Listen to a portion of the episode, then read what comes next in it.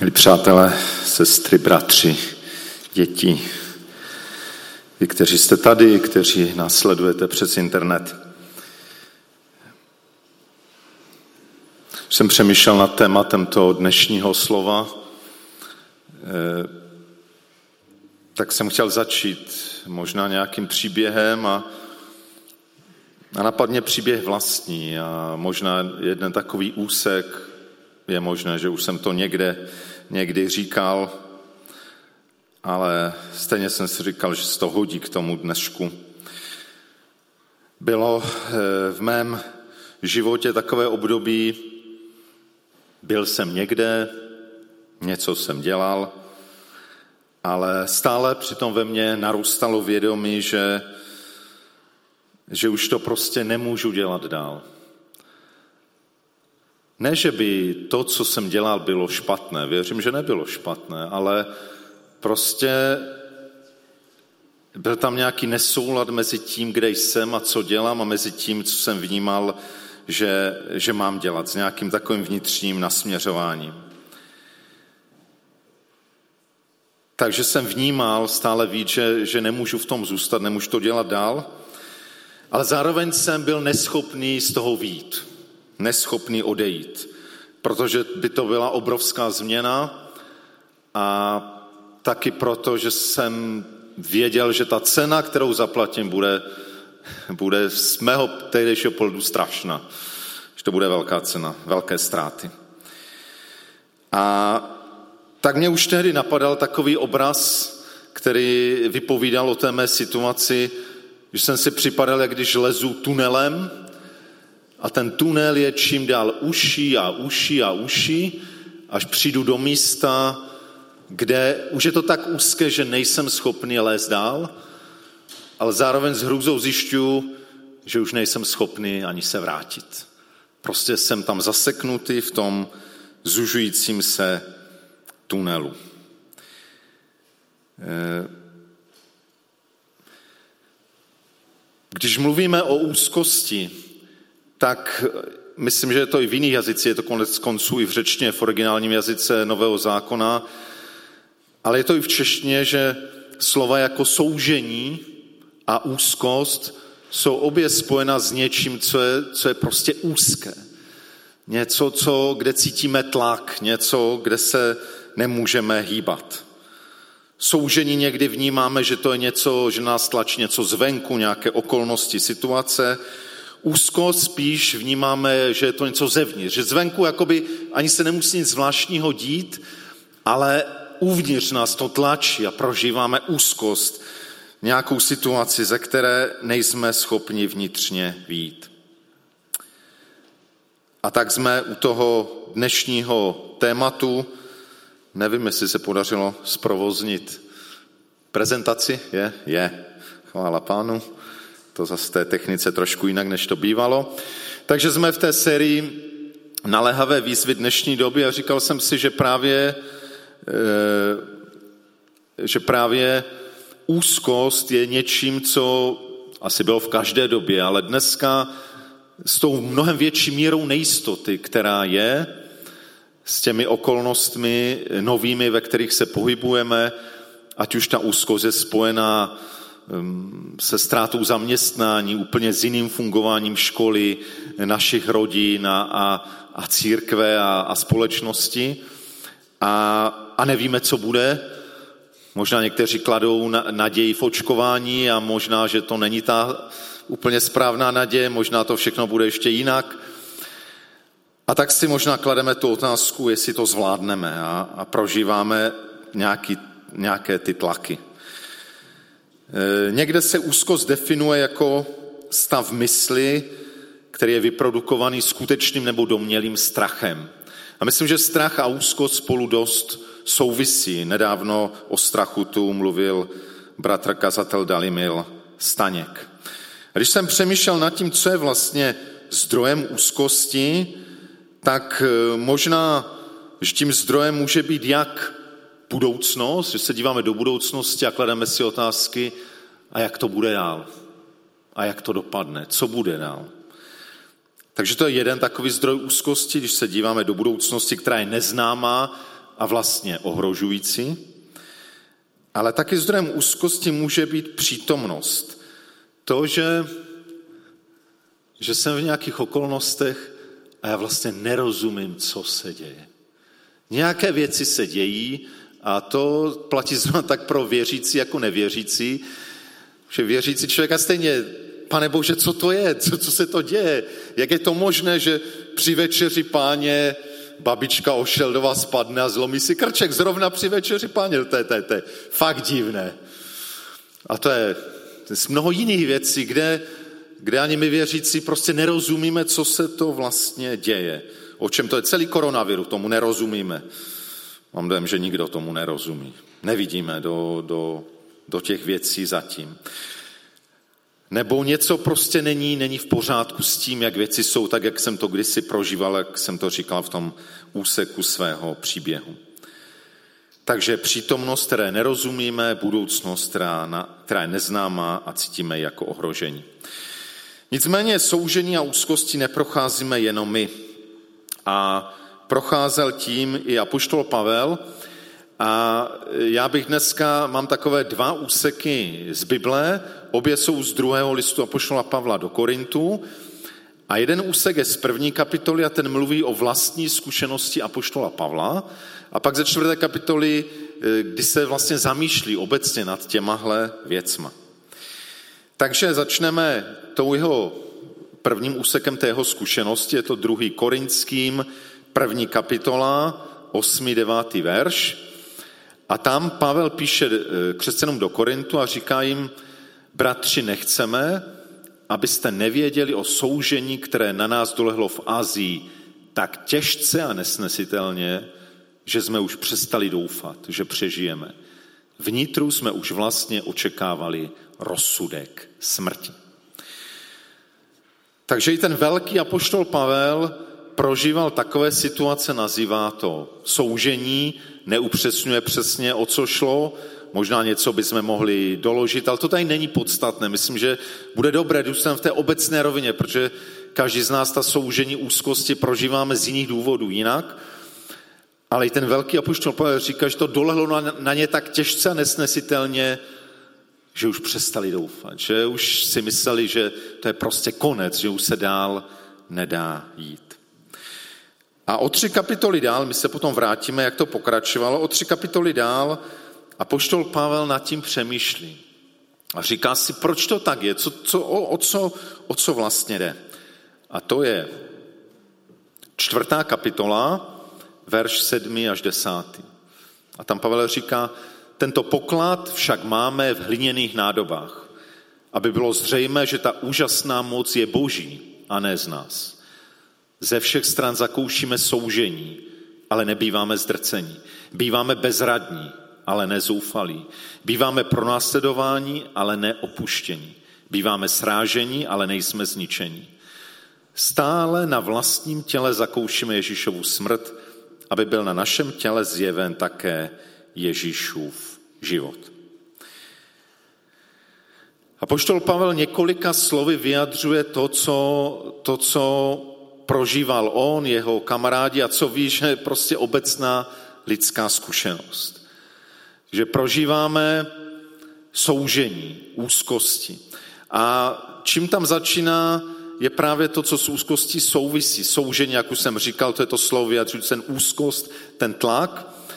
A bezradnost, zajímavé slovo, které jinde a e, evangelista Lukáš používá o konci času, kdy říká, a prostě ta situace na sebe je tak děsivá, že, že prostě úzkost národů se tam bude projevovat. A používá tam stejné slovo, které je tady přeloženo bezradní. Takže to soužení, úzkost, bezradnost vlastně vyjadřuje i tu, tu vnitřní úzkost. A Pavel říká, ano, to je něco, co, co patří k našemu životu, co prožíváme. To jsou věci spíš, které prožíváme uvnitř.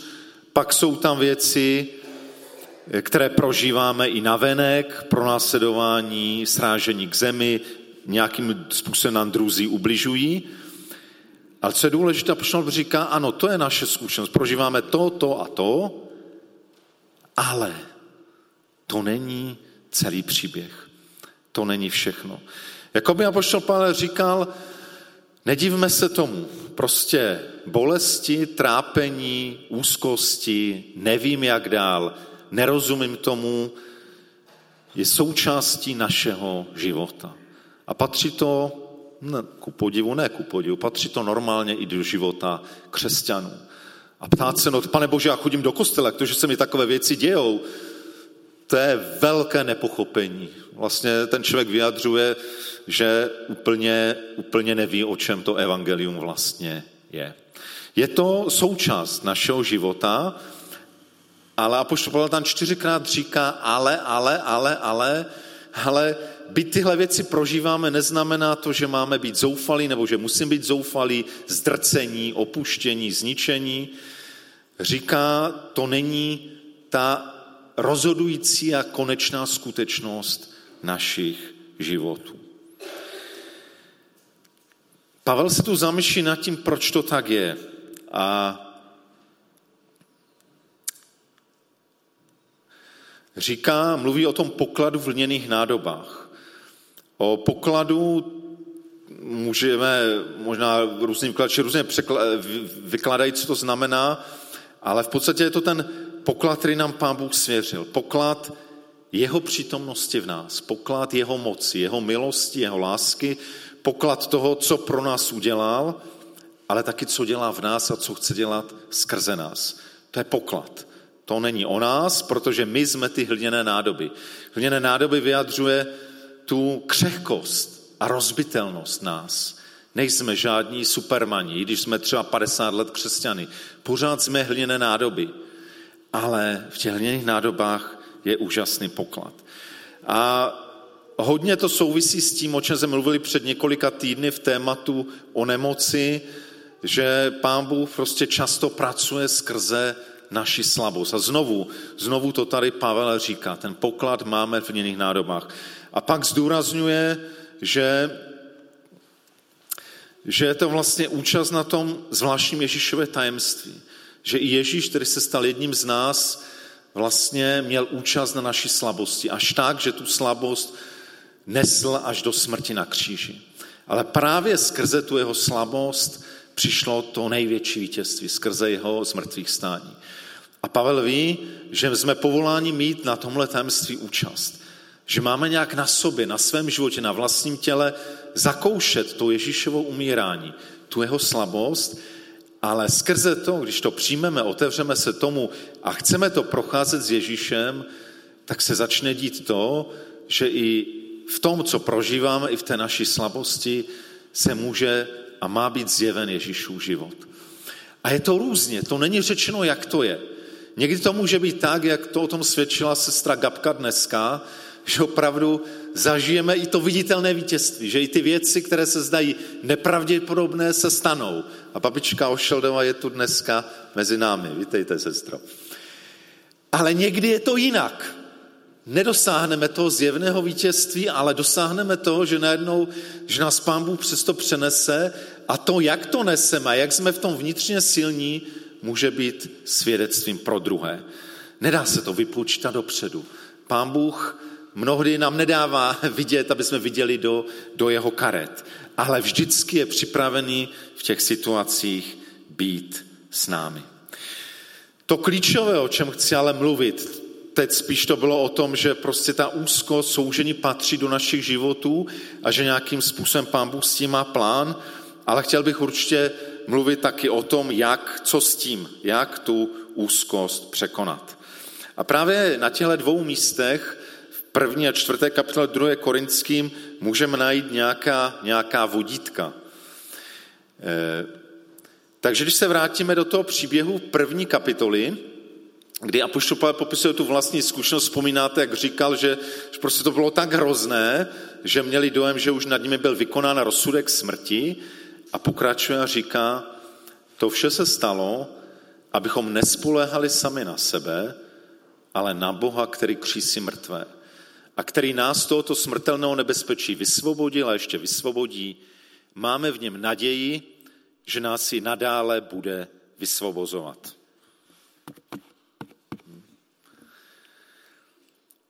Tak mám naději, že poběží mikrofon, snad už zase jde. A to jsou drobnosti. Ale Pavel říká a si uvědomuje, že to všechno je mělo naučit to, aby nespoléhali sami na sebe, na svou vlastní sílu. A aby spolehali na Boha, který může cokoliv, který křísí mrtvé, který vysvobodil a vysvobozuje. A tak to první, co, co nám dnes Boží slovo radí v tom, jak překonat úzkost, je důvěřovat Bohu. Důvěřovat Bohu, který opravdu je mocný, který má všechny věci v rukách. Důvěřovat v Bohu, který má o každého z nás zájem, který o nás pečuje, který nás zaopatřuje, který nás miluje.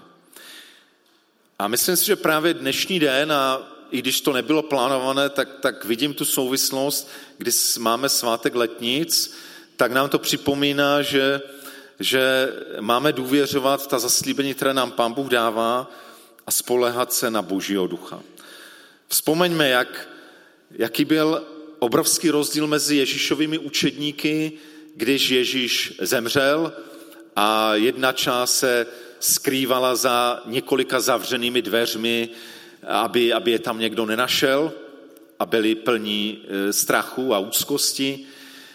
Nevěděli, co bude dál, nerozuměli tomu, co se děje, co se stalo s Ježíšem a, nevěděli, a báli se toho, co přijde. Jiná dvojice utíkala hned ten, v tu neděli utíkala z Jeruzaléma daleko pryč, aby zapomněli na všechno, nevěděli, co bude, nerozuměli ničemu byli plní úzkosti, beznaděje a, a zoufalství. A 50 dní na to ti sami učedníci, poté, co nejenom byli přesvědčeni, že Ježíš stal z mrtvých, že to není konec příběhu, ale hlavně poté, co je naplnil Boží duch, tak totálně jiní lidé. Byli to ti sami lidé, ale lidé, kteří byli plní odvahy, plní pokoje, plní světla. A najednou se prorazil ten tunel a byli vysvobozeni z těch tlaků a, a, a z té úzkosti. A myslím si, že právě důvěřovat Bohu znamená vlastně vědět, že boží moc není jenom něco, co jednou zažijeme, ale je něco, co je přítomné právě skrze božího ducha. A myslím si, že dnes je právě ta příležitost a, a chtěl bych, aby, aby jsme to pak po, po Eh, nějak skončení toho slova taky činili, abychom se modlili za to, aby nás znovu naplňoval Boží duch. A pokud prožíváme právě nějaké ty úzkosti, útlaky a, a eh, ohrožení z toho, co bude, jak se věci vyvinou, aby do té temnoty a toho sevření přišel Boží duch. On je duch svobody, on uvolňuje ze sevření. Takže to je ta první rada, kterou nám Boží slovo dává. Důvěřovat Bohu, spolehat, na přítomnou boží moc v božím duchu. Kdybychom dál četli v té čtvrté kapitole druhé, druhé korinským kousek dál, co už jsem dnes nečetl, ale přečtu 14. 18. verš, tak tam Pavel říká, víme totiž, že ten, který vzkřísil Pána Ježíše, vzkřísí s Ježíšem i nás a spolu s vámi nás přivede před svou tvář. A v 18. verši říká, proto se nedíváme na to, co je vidět, ale na to, co vidět není. Vše viditelné je totiž dočasné ale neviditelné je věčné. Pavel tu zajednou mluví o tom očekávání vzkříšení. Říká, ano, prožíváme tu Ježíšovu smrt, ale podobně jako Ježíš zemřel a vstál, to je i náš konečný úděl. Říká, konečná realita není to, to naše trápení a utrpení. Konečná realita není to, že, že ze všeho povstaneme a budeme tu žít do 120 let a, a pořád budeme plní síly. Konečná realita je to, že budeme vzkříšení. A pak Pavel říká, je podstatné se učit dívat ne na to, co vidí naše smysly, ale na to, co, k čemu nás vede naše víra. Na to, co není vidět lidskýma očima, co není dostupné našim smyslům, ale co má věčnou platnost. Konec konců už malý princ v Exiperiho známém románu nebo novele říkal, to podstatné je očím neviditelné. A je to tak. To podstatné je očím neviditelné. Takže tyhle ty texty nám říkají, dávají takovou druhou radu, jak překonat úzkost, a to je dívat se z perspektivy věčnosti.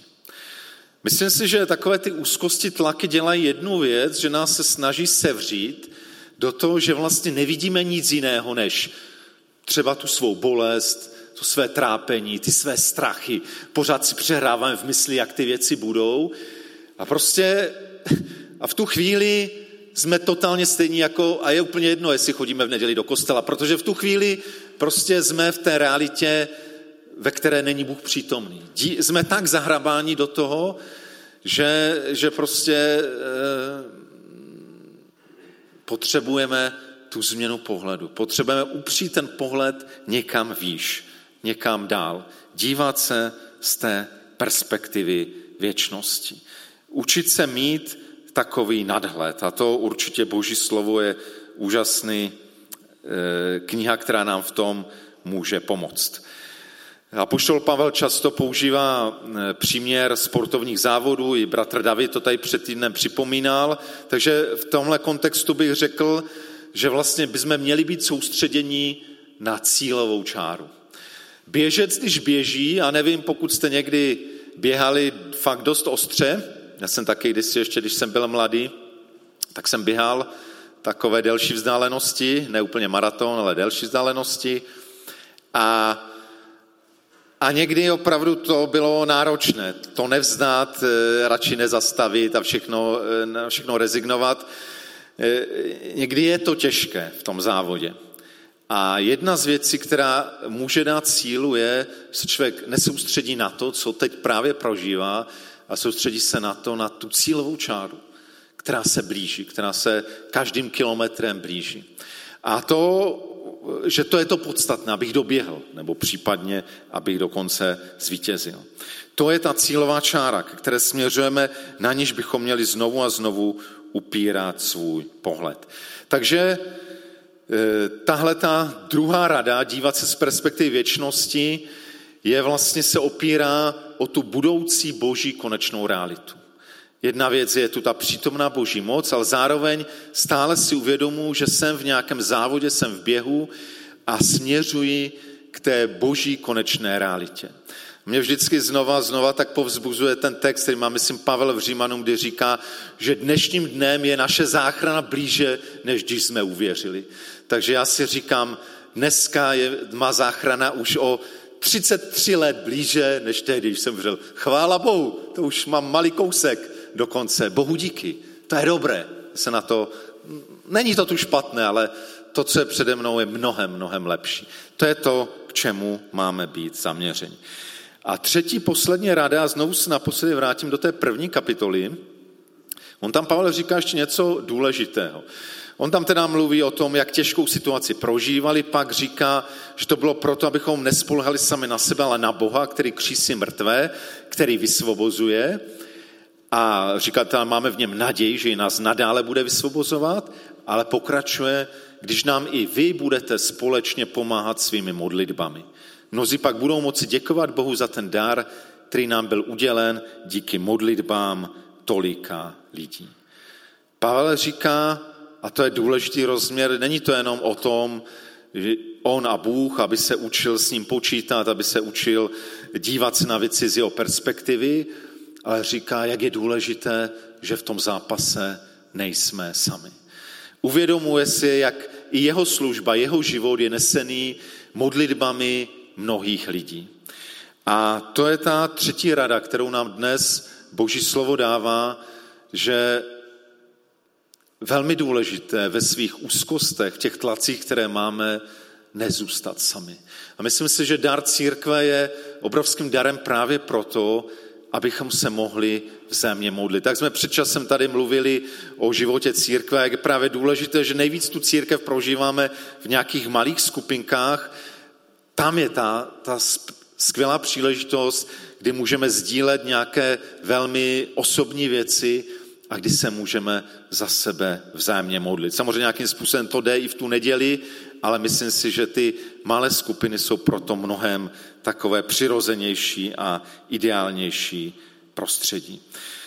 Máme se vzájemně modlit a tím vlastně zakoušet, že už dnes můžu být součástí boží rodiny, která je přítomná. A když se podíváme teda na ty tři rady, jak překonat úzkost, tak vlastně jde o tři pohledy, kam zaměřovat svůj pohled. Jeden pohled vlastně zaměřovat, když to tak řeknu, nahoru, k Bohu. věřit tomu, že on je se mnou v každé situaci přítomný, že jeho moc a milost je dostupná, jeho láska je dostupná, že je tady. To je ten pohled nahoru, přítomná boží moc. To druhé je pohled do dálky. Nenechám se zaskočit tím dnešním dnem. A možná se k tomu váže takový jeden, jeden mini příběh, kdy nějaký král byl strašně roztrpčený z toho, že ho emoce strašně ovládaly a že někdy prostě bylo všechno super, když jeho tým vyhrál mistrovství světa v hokeji, tak z toho byl ten král nadšený, ale to už se dlouho nestalo, takže spíš byl pak smutný i z mnoha jiných věcí.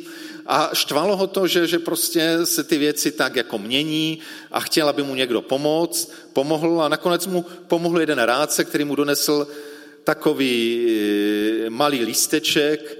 Na tom lístečku byla napsaná jedna jediná věta. I to králi pomine. I to králi pomine. Pomine ta šílená radost z toho, že se nám podařila maturita, nebo jsme byli přijati tam, že jsme dostali lepší práci a za tři roky si říkáme, ale neměl jsem být nakonec někde jinde. Ale i ty hrozné dny, kdy se nám zdá, že ten den B jako, jako B, tak eh, si řekněme, i to pomine. Dokonce i ty věci, které trvají roky nebo desítky let, i to pomine. A to někdy nám může trošku možná pomoct mít ten, ten nadhled nad tím, ten pohled upřený do dálky na tu budoucí boží konečnou realitu. Takže dívat se nahoru, dívat se do dálky, ale taky dívat se kolem sebe. Dívat se, že tu nejsem sám a že jako lidé potřebujeme sdílet, aspoň s někým blízkým, sdílet ty své úzkosti, ty své trápení a modlit se vzájemně za sebe. Takže kdybych to, eh, ještě se chci vlastně vrátit k tomu mému příběhu, který jsem ten nedokončil. Eh, ten můj příběh naštěstí, naštěstí jsem nezůstal v tom strašném tunelu, kdy jsem nemohl ani dál, ani zpátky. A z těch tří věcí asi mě tam hlavně pomohla první a třetí. Pořád jsem nějak vnímal, že ten proces vede pán Bůh a že je to na něm, že prostě on tu strunu nepřed, eh, nepře, jakoby nepřetáhne a ona nepraskne, že v pravý čas dá řešení. A, a ta třetí věc, jsem to mohl aspoň s někým sdílet a mohli jsme se za to modlit. A opravdu přišel okamžik, kdy najednou jsem viděl tu cestu a měl jsem v ní, a to byl ten rozdíl, já už ji viděl trošku předtím, ale neměl jsem v ní pokoj. Najednou jsem v ní měl boží pokoj a věděl jsem, že tudy mám jít. A šel jsem, víte, ty to je to zvláštní, že my někdy možná čekáme, že když se takhle budeme modlit, že najednou ty okolnosti se změní, bude to úplně jinak. V tom mém případě, který popisuju, se okolnosti vůbec nezměnily. To, co mě tam trápilo v té situaci, se vůbec nezměnilo. Ale co se změnilo, že najednou jsem věděl, kudy je cesta, najednou jsem věděl, jaké kroky mám dělat a co bylo zvláštně, jsem viděl, jak pán Bůh tu cestu připravuje. Ale já musel udělat ty kroky, najednou jsem věděl, jak to pán Bůh připravuje, jak mě vede a jak mě dovedl tam, kde jsem tehdy neměl o tom ani tušení. Kdybych měl tedy zhrnout to dnešní slovo, takže úzkost, o které jsme dnes mluvili, to soužení, které nás tlačí uvnitř, pramení většinou z toho, z přítomnosti, kterou neumím kontrolovat, které nerozumím, a z budoucnosti, která je neznáma a mě ohrožuje. A tři rady, které nám dnes dává Boží slovo pro to, jak tu úzkost překonávat. Překonávat ji novým a novým roznutím důvěřovat Pánu Bohu. Svěřovat se mu. Důvěřovat v jeho přítomnou Boží moc. Otvírat se moci Božího ducha. E, to druhé, znovu a znovu nenechat se zaslepit a uzamknout v tom úzkém pohledu toho mého dnešního trápení, ale uvědomovat si, že i tohle pomine, že já směřuji někam, kde tyhle věci už nebudou, že já směřuji do té budoucí boží konečné reality. A to třetí, že na to nejsem a nemusím být sám. A že pokud někdy máte dojem, že to nemůžete s nikým sdílet, tak vězte tomu, že to je rada od zlého. Že zlý nás chce izolovat, že zlý chce, abychom se v těch trápení říkali, to přece nemůžu říct, já jsem pastor, nemůžu říct, že mám takovýhle problém. To je všechno ten zlý, který nás chce izolovat, aby jsme se v tom močili a aby jsme v tom možná i nakonec zahynuli. Jsou věci, které nemůžu vykládat všem, ale nevěřím tomu, že nemáme aspoň jedna, dva, tři lidi kolem sebe, kterým bychom to nemohli otevřít, kterým bychom to nemohli sdílet, aby nám třeba možná poradili, on nás někdy povzbudí třeba k tomu, aby, aby zdůvěřoval Bohu, nebo aby se zdíval na ty věci z vyšší, větší perspektivy, ale hlavně, že se můžeme za sebe navzájem modlit.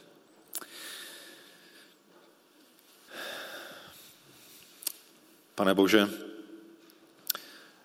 tak ty jediný víš, co každý z nás prožívá v jakých věcech jsme, co nás tlačí, čeho se obáváme, co je před námi, čemu v těch dnešních okolnostech nerozumíme, co nás možná děsí, nebo možná to neumíme ani popsat, ale prožíváme takové svírání, takový tlak, možná z něčeho, co se stalo v minulosti a není dosud vyřešeno. Ať je to, pane, cokoliv, chci vyznat, že i dnes každý z nás tě potřebujeme. Eh, děkujeme, že máme dnes den letnic, že máme den, kdy si připomínáme vylití tvého svatého ducha. A tak chceme i dnes vyznat, že potřebujeme, že potřebujeme tvého ducha. Že potřebujeme, aby nás tvůj duch naplnil tvou přítomností. Aby nás naplnil novým světlem. Aby nás uvolnil ze všeho, v čem je kdokoliv z nás sevřený. A tak tě prosím, Duchu Svatý, ty slíbený Otcem, ty slíbený Panem Ježíšem Kristem, ty, který jsi byl dán církvi, ty, který v nás přebýváš. Ale možná, že Duchu Svatý jsi v nás někde uzavřený. Jsi uzavřený v nějaké naší zbožné komůrce a pak je spousta oblastí v našem srdci a mysli, které nemůžeš ovlivnit. Tak tě prosím, Duchu Svatý, aby jsme ti teď dali prostor. Aby si mohl výjít z toho, kde jsme tě uzavřeli aby se mohl dotknout našich problémů, našich bolestí, našich starostí. Aby se mohl dotknout toho, co nás utlačuje. Aby se mohl dotknout našich nemocí a našich bolestí. Aby si mohl začít novou realitu v našich životech. Duchu svatý, děkuji ti, že se nemusíme v tom hrabat sami. Děkuji ti, že teď můžeme myslet na někoho druhého, že můžeme myslet na ty, které, o kterých víme, že prožívají těžké věci. A jsou to lidé, kteří, eh, kteří ztratili někoho blízkého, a jsou to lidé, kteří prožívají nemoc, prožívají slabostáří, prožívají samotu, prožívají eh, to, že je ohrožena jejich práce, jejich zabezpečení rodiny, že je možno, jsou nějaké věci, které se na ně valí a neví, jak s nimi. Děkuji ti, Duchu Svatý, že ty o tom víš a že ty v tom chceš otevřít cestu, že ty v tom chceš naplnit svým světlem. Tak eh, Duchu Svatý, prosím, aby, abys přišel, abys naplňoval, abys nás naplňoval jako jednotlivce, abys naplňovala, pane, naše rodiny, Pane Duchu Svatý, prosím, abys naplňoval náš sbor, aby si naplňoval, pane, všechny služebníky, kteří tady jsou, abys naplňoval, pane, naši mladou generaci, naše děti, abys naplňoval naše seniory, abys naplňoval naše mladé rodiny, abys naplňoval všechny ty, kdo to potřebují. A tak chci v tuhle chvíli zvlášť prosit za sestru Anku Kaletovou. Tak prosím, eh, pane Ježíši, aby se jí dotkl, aby si povzbudil jejího ducha, pane, aby, aby mohla víc toho, co jí tak svírá. Aby její tělo přijalo, pane, i úplné uzdravení. Aby mohla přijít nová radost a nová síla do jejího ducha, duše i těla. Děkuju, pane, že, že se můžeme modlit, že můžeme se navzájem ze sebe přimlouvat. Děkuju za dar církve, děkuju za dar tvého ducha. Děkuju, že nemusíme k tobě volat jenom v den letnic, ale že tobě můžeme volat každého dne, každý okamžik, že máme cestu k tobě otevřenou. Díky, pane, tak nás naplňuj svým duchem, svým světlem, svým pokojem a radostí. Amen.